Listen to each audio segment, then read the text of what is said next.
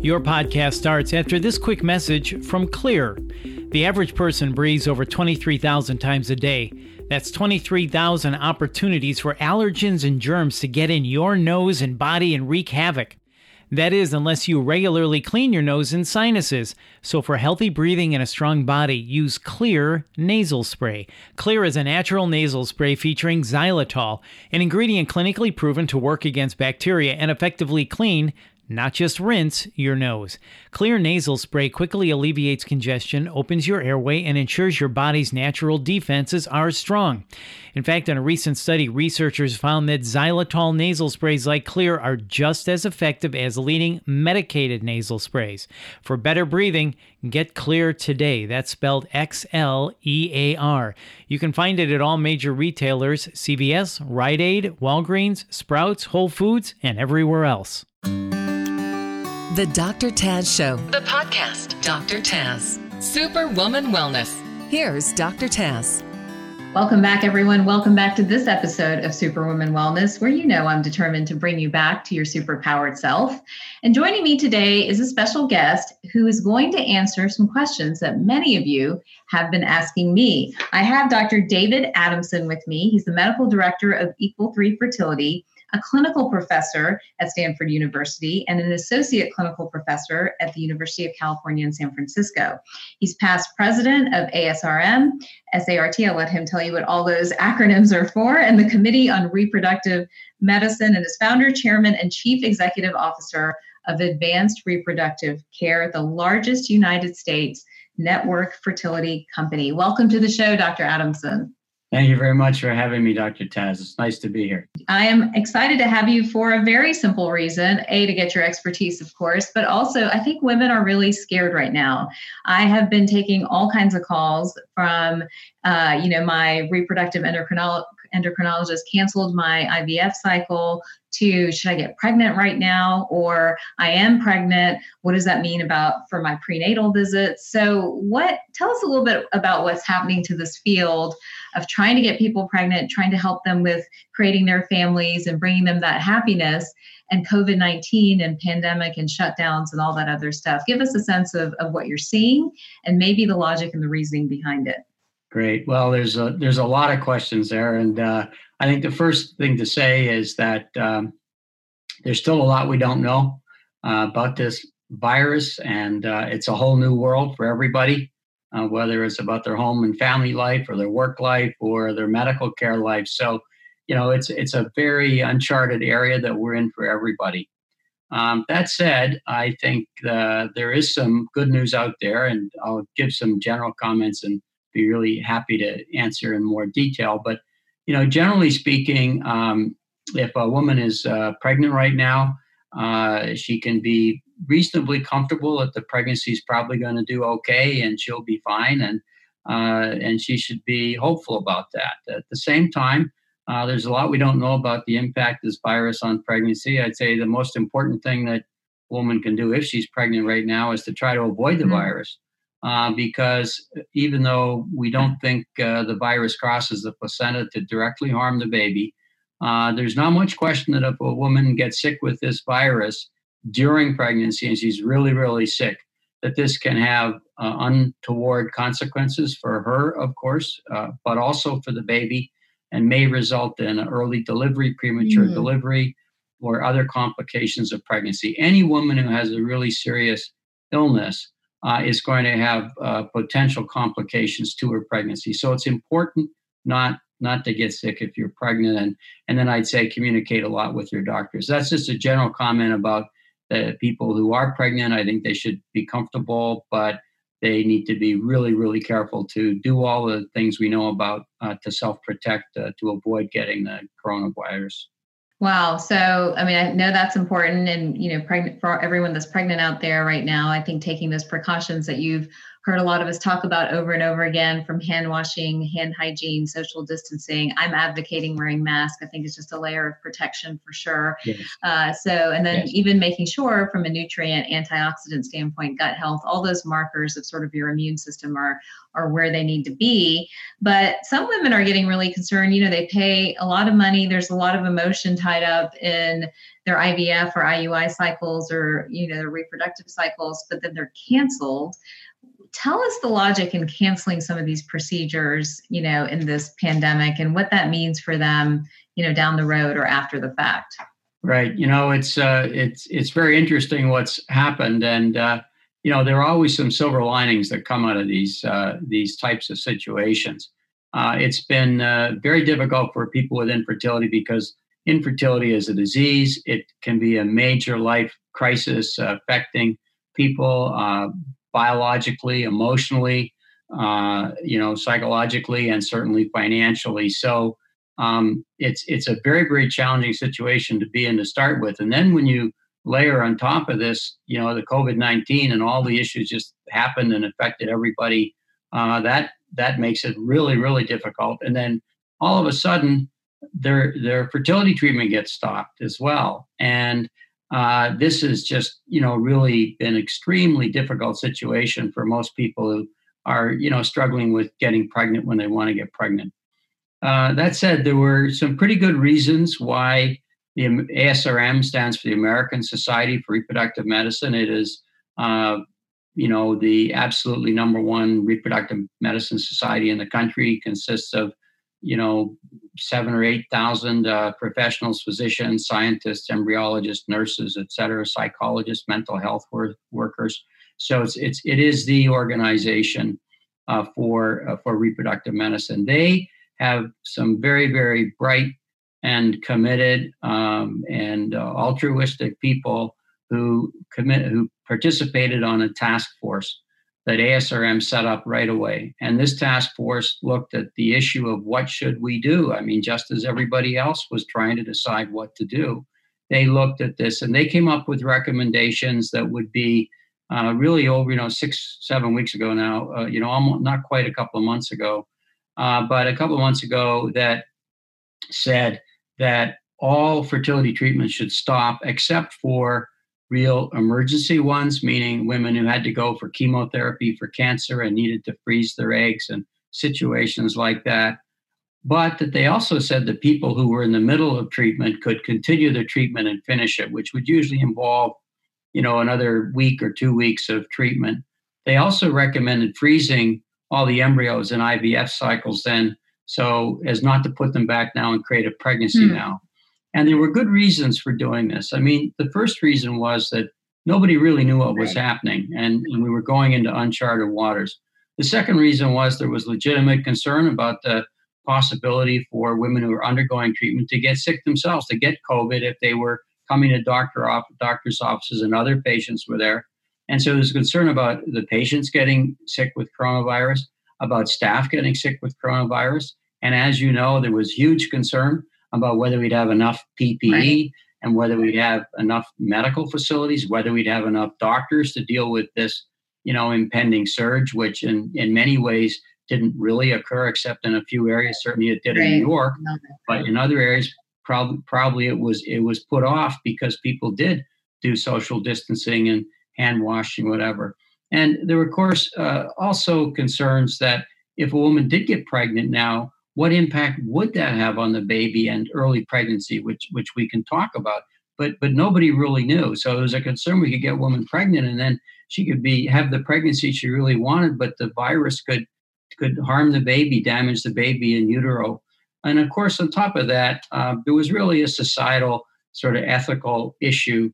Um, if all sorts of people are not having other surgeries done, they're isolating at home, people are losing their jobs, you know, there, there was a lot of suffering and harm going around our society, and there still is today, of course. But it seemed that even though this was a real burden for infertility patients, it was sort of part of, you know, social justice or, you know, equal mm-hmm. uh, participation in trying to manage this to, to reduce the spread of this. So there were a lot of reasons they chose, and I think um, I think they were good reasons. I think they made the right choices. Obviously, that doesn't mean it was right. difficult because it was very, very difficult. Yeah, I know. But it's changed now. The good news is it's changed. So I was about to ask you that. I know, I know, I've had many patients who are upset about it or stressed about it.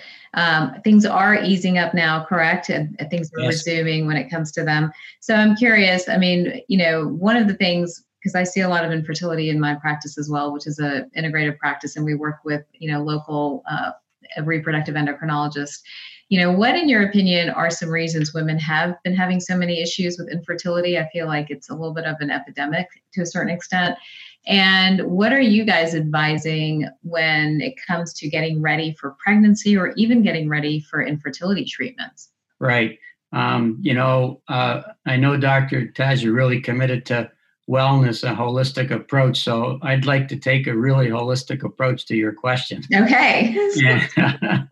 I like that.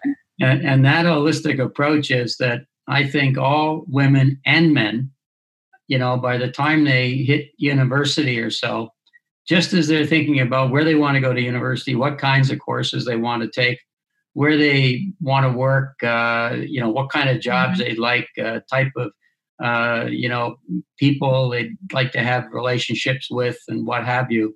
In other words, they're planning their lives. It's really important to start planning your reproductive life when you're mm. 20 or 21 or 22. That doesn't mean that you're going to have a baby next year. It means that you get the information, get the facts, and realize I won't be able to have a baby forever. And there's optimal times biologically to have children. And these, of course, times can conflict often with education or work or what have you.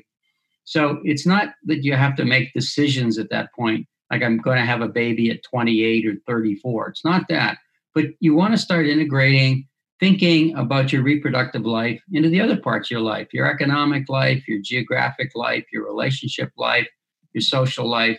You know what are the things that matter to you and do you want kids at all or not? Maybe you don't. That's mm-hmm. okay. Mm-hmm. and in what type of situation? So i would encourage people to do that. Secondly as they go through their the early parts of reproductive life let's just say the 20s it's really really important to manage your health which I know yes. you'll really, really agree with that. Yeah. and it's important, it's important for everybody, but it's especially important when you're young for a couple of reasons. One, if you develop good habits in your 20s, it'll be a whole lot easier to keep those and to break all your bad habits when you're 40. Right. So start with good habits when you're younger. The second thing is that reproduction is a major life activity. In fact, one could easily argue that for any life form, it is the most important life activity. And as mm-hmm. a result, reproduction takes a lot of an individual's resources. It takes time, it takes money, but it takes an emotional toll and it takes a physical toll. It takes energy to reproduce. So it's really important to uh, practice good health habits, you know, the diet, exercise, sleep, some mind body work with meditation, all the, you know, the good things we know really, really matter for living a healthy life. And so these habits, if developed in the 20s and early 30s, will really prepare a woman and a man for, mm-hmm. for having that baby together, for the pregnancy and then looking after the baby. So, diet, exercise, sleep, which very underslept country, so sleep is something yes. people often ignore, uh, are mm-hmm. really important. Uh, obviously, you know, a good, uh, appropriate uh, multivitamin uh, supplement is good. Uh, people want to not be smoking, obviously. Um, it would seem that a little bit of alcohol is okay. Uh, that I'm not promoting alcohol, but I'm not telling everybody they have to become teetotalers either. Mm-hmm. Uh, a little bit of alcohol is okay, but obviously, when women are pregnant, not to have any alcohol. Smoking is universally bad uh, for people and for babies, especially. And uh, social drugs uh, are not helpful at all and can be very, very harmful.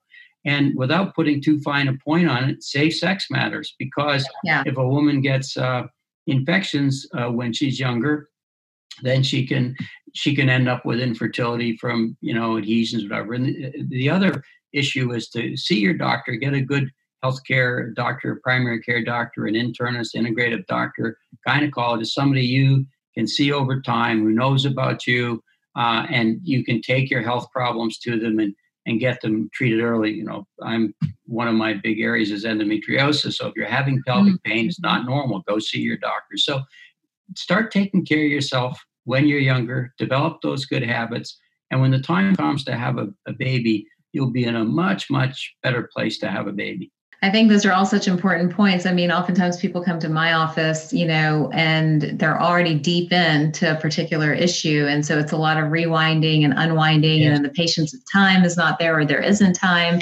You know, one thing I've noticed, so it's really hard, and I think we've both been in that situation. When I was in my early 20s, uh, it took crashing to really get me to be serious about my health. And I was in med school and residency and all these other things. And i didn't really it didn't really click for me that i needed to worry about my own health until about 28 and that was because cosmetically i was going downhill. It's so sad. It wasn't like the joint pain or any of the other things. It was the fact that i was losing hair and having acne. So how do we drive that message home to these younger folks? And is there you know, a lot of times I'm like, is there a test I can say every 20 year old needs to do this test and have a way to measure like where their health is? Like, these are the three things you should always check. And I know I have my ideas, but from a fertility standpoint, is there something? Because that's a message I think women would resonate with because and men because i think at some point people you know do want to have a family and if they understood like the connection like hey adopt these behaviors, it'll affect these numbers,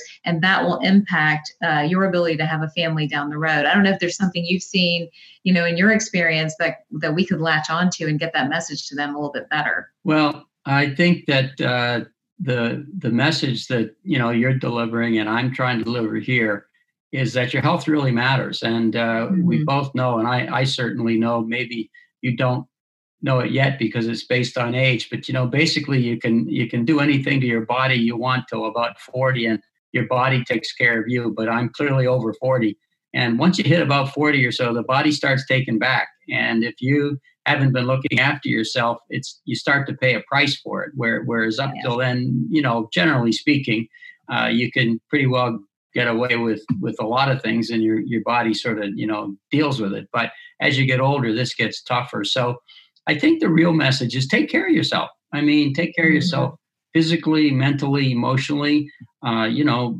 spiritually, what what works for you.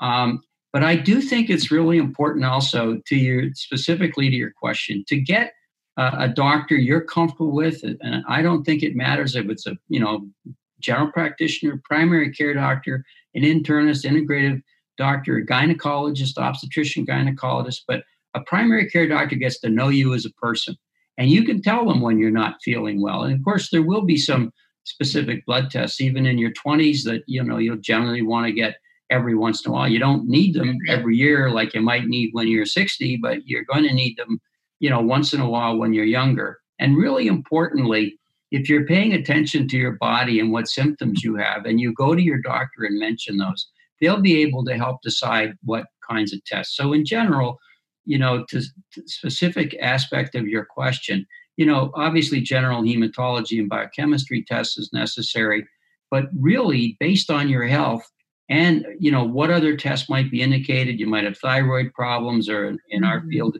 you know, acne problems if you're getting uh, or, uh, uh, thyroid or uh, prolactin problems. If you're getting right. acne, you'd consider androgen tests, of course. Yeah. Look, looking into that. And it's important if a woman starts having uh, really irregular cycles, maybe she's got polycystic ovarian syndrome. If she doesn't have periods for a long time, she could have, you know, hypo, hypo, or hypothalamic pituitary amenorrhea or some other problem. We all know if she's too heavy or too light, you know, uh, anorexia or obesity are really not good, and menstrual periods won't be regular. So if a woman's not having regular menstrual periods, that's a real sign of health, right? Overall health, because to have regular periods, a lot of things have to work properly. So if a woman's not, it's a real sign clearly that something's not quite right, and she should, you know, see her gynecologist or doctor about it, and you know, find out why is this happening, so that you can deal with those problems. Now, th- there are some uh, there are some blood tests out there um, and frankly, some of them are pretty strongly promoted as, you know, get an AMH test or get an ultrasound for antral right, follicle right. count, whatever. The reality of it is that I think screening for that, by and large, for women in their 20s, is not going to be a very productive exercise. It doesn't in isolation really tell you that much. Now, again, if a woman's not having regular cycles, if she has a mother that went through menopause at 34, or if she's very, very short and might have a mosaic Turner syndrome or something, mm-hmm. this is mm-hmm. where I'm saying if you have a doctor and you give them a good history and you look at your family history and you look at what's going on physically, you will find ways to do directed tests to look for problems. But there's not going to be one general screening test. You say everybody should have this. Now that gets different, of course, you get older, right? As you get into right. your 30s and you want to have a baby, and a woman's 32 and says, Well, I don't want a baby now. I want to wait till I'm 38. And she only has three periods a year and she's normal weight. You might be thinking, and she used to have regular periods. You might think, well, gee, you know, maybe this lady's having earlier loss of her eggs, and we should do an AMH and, and a mm-hmm. you know mm-hmm. antral follicle count and see what's going on, or do whatever other tests. So again, I think the person taking care of themselves first of all, and part of that is education and awareness. That's really important. Pay pay attention. I mean, people spend a lot of time looking up fashion and looking up cosmetics and and and you know looking up social things. Uh, and yeah. that's that's all great, right? but but spend some time looking up about your health. yeah. you, you and then get a then get a doctor and work together.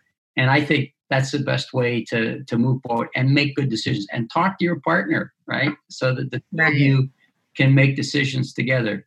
Such important advice. And I hope for any of you out there who are listening who are in your 20s, and I still want you not to have the journey that I had. So please take your health seriously, pay attention. I think things like your periods and your skin and your hair, they're all vital signs. Yeah. They're, they're, they're ways of checking in. You know, in Chinese medicine, they're adamant that your your period is a, is a life force. They call it a qi. And when it starts to go away, then it's your overall health that's at stake. And I think adopting that principle and understanding that, and also in Chinese medicine, as you probably already know, you know, giving birth is a big deal. Getting pregnant is a big deal. It's not like, oh, I got pregnant, oh, I had a baby. It's like sacred and important and the body was supposed to be nourished and protected and and the woman was supposed to be protected. So we've gotten really far away from some of those concepts that we now know even in science hold hold true.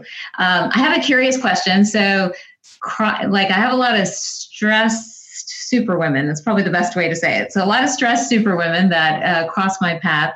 Um, is it stress or is it age that is the ultimate infertility block uh, it's definitely age. Uh, age. age. is number one, two, and three on the list. Okay. And um, there's it's certainly true that uh, many people with infertility are very, very stressed. Um, the general uh, sense to this is based on the best science we have is that what happens is if a woman, you know, or a man has infertility, they can become very, very stressed.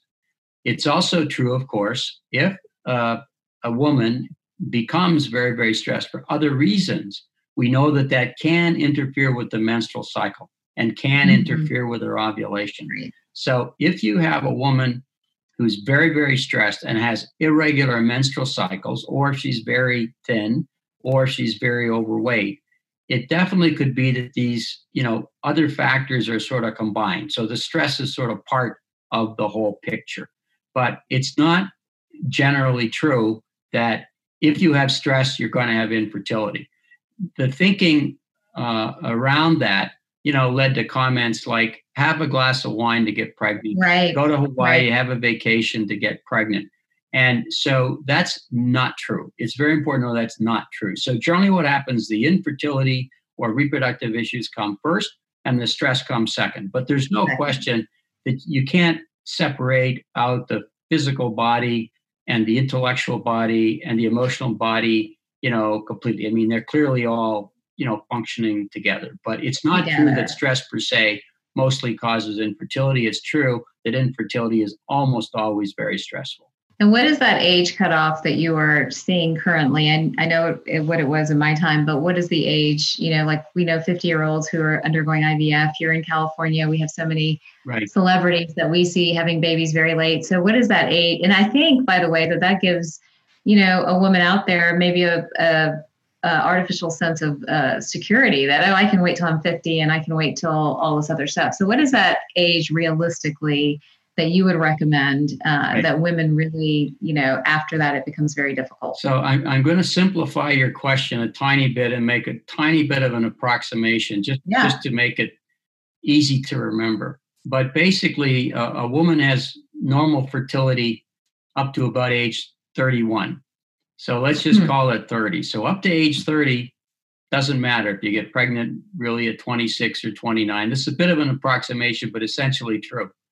But between 31 and 34, fertility goes down about 10%, and it goes down another 8% the next year, or 9% mm-hmm. and 8%. So the bottom line is at age 34, a woman's fertility is about one sixth less at age 35 than it was at 30. So it's one sixth wow. down at 35. And basically by age 40, it's down by half. Mm. So one sixth of fertility is lost by age 35, another two sixths by age 40. And by age 42 or 43, it's down to 10% or lower than that. So there's a huge drop off um, after age 38. So from about age 39 to, to 41, 42, huge drop off. Then after age 42, very, very few women get pregnant, you know, on their own. So you certainly hear women do, but once we get to women in the 43, 44, 45, we're looking at live birth rates, even with in vitro fertilization, and you know the one percent range, and wow. one or two. It, it, depends on other factors, but you know it's something around one in a hundred, which is clearly terrible, right? I mean, it, it's terrible in terms of a probability. Right.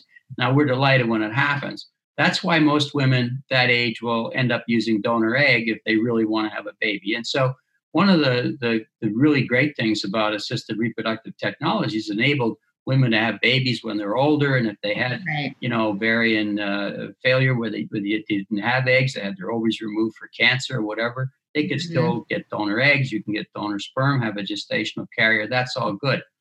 But one of the bad things about it was that people started reading about 51 year olds having babies right. and said, oh, I can have a baby at 51. Well, of course, right. you know, those women all used donor egg. I mean, the, the, oldest woman in the world to have a baby with her own eggs is, you know, reported somewhere to be 56 or 57. Uh, right. To give you an idea, there's, you know, about 4 million babies born a year in this country. It's a little bit less than that, but about 4 million. And about one in 400 are born of women over age 45. Okay, mm-hmm. so that's mm-hmm. one in 10,000. So it's important to know that you know having a baby over 45 almost never ever ever happens. And the reality of it is about half of the women at age 40 will really have difficulty getting pregnant with their own eggs and, and in fact never will get pregnant with their own eggs at age 40. So at, at 35, five out of six are going to get pregnant. And at 40, it's only half. So you can see why that 35 to 40 range is yeah. so important uh, for if you want babies, you definitely don't want to be waiting after 35. And, uh, you know, the best biologic choice, and we understand there are lots of other factors in this, but, you know, by age 30, if you really want children, you should be thinking about how you're going to integrate it into your life. I think that's so important. You know, as as women, I think you know many of us are raised to accomplish, to succeed. Yeah and it's almost like we weren't raised with there's a timeline to your fertility and some of us almost resent it like what do you mean there's a timeline to my fertility you know so um, but i've sat with so many women who haven't thought about it and you know things could have been different for them if they have. And so I think, like, to your point, just like financial health and so many other factors, we have to think all the way through. We have to think long game.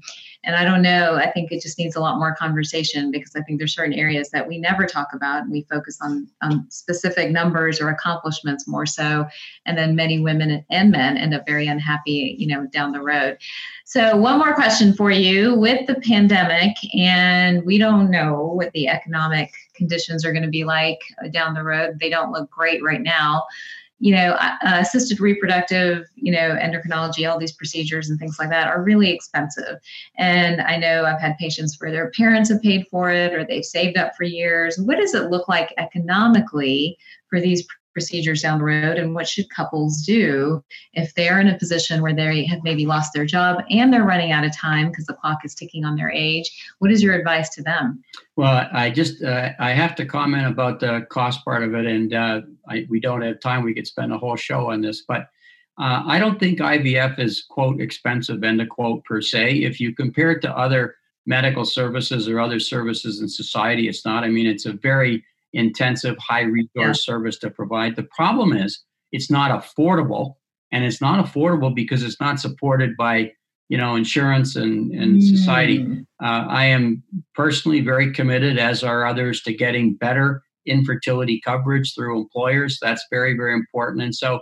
I would reframe it that it's not that it's expensive because I think there's true value for money. And, you know, right. who would argue that uh, the cost of a baby in this country through IVF you know the way they do these calculations is forty or fifty thousand dollars. So I don't think there are many people that wouldn't argue a baby's worth forty or fifty thousand right. dollars. You know, that's doing a couple of mm-hmm. cycles of IVF and what have you. You know, approximation. So the, the problem is it's not affordable. And so the first thing is we do need to get better coverage and people should go to their employer and say, you know, you don't have coverage. I think we should have coverage. And so we want to really focus on that. The second thing is there, there are certainly programs uh, within the clinics, and our company, ARC Fertility, has programs where we package evidence based care and then we can do financing for it. So we can make it affordable. So just like you sometimes borrow money for a college education or a car right. or a house, you know, we don't think of having to borrow money for healthcare, but you can borrow money for healthcare. And, uh, you know, we have unsecured loans. So the thing is to start the plan. So if you're going to uh, you know, have a baby, you should be thinking about money anyway because babies right. cost money. Oh, yeah. You have to go to college. So start saving yeah. your money, start thinking about that because right. that's really, really important. Look at your finances. Do you have anything saved? What are your debts? Pay off, you know, high interest uh, debts. Uh, check your credit score, make sure it's good, get that cleaned up. Uh, see if you, you know, some ways you can cut money by not spending maybe on unnecessary things that are nice but not really that important relative to having a family. So think about organizing all of your own finances. If necessary, you know, see a financial counselor expert in that if you need that kind of help. So start with your own situation. Then, you know, when you get to a clinic, or you can certainly go online and and look up areas, uh, places where you can get a loan. And certainly, you know, our company's one of them. We've been around since 1997. We've helped tens and tens and tens of thousands of people have their have their families. So we're very very proud about that. And uh, you know, we have unsecured lending, and so people can get the money for this, but they want to start to plan now because the economics, you know, really are important about it. And then they see their doctor and talk to them about what what the best care is for them. So the thing is start now and plan just like you do for other areas in your life and there's a really really high chance that this will all work out well for you. I love that and planning seems to be the key. And we have covered a lot from money to babies and getting healthy and being holistic and more.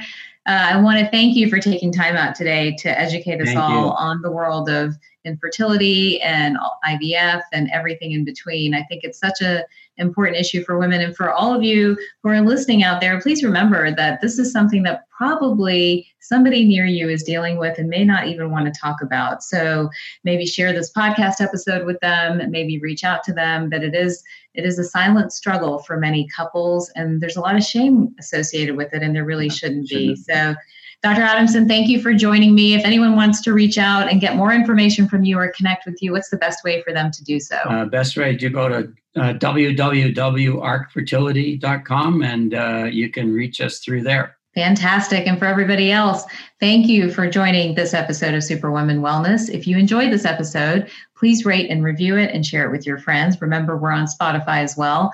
And I'll see you guys next time. Take care.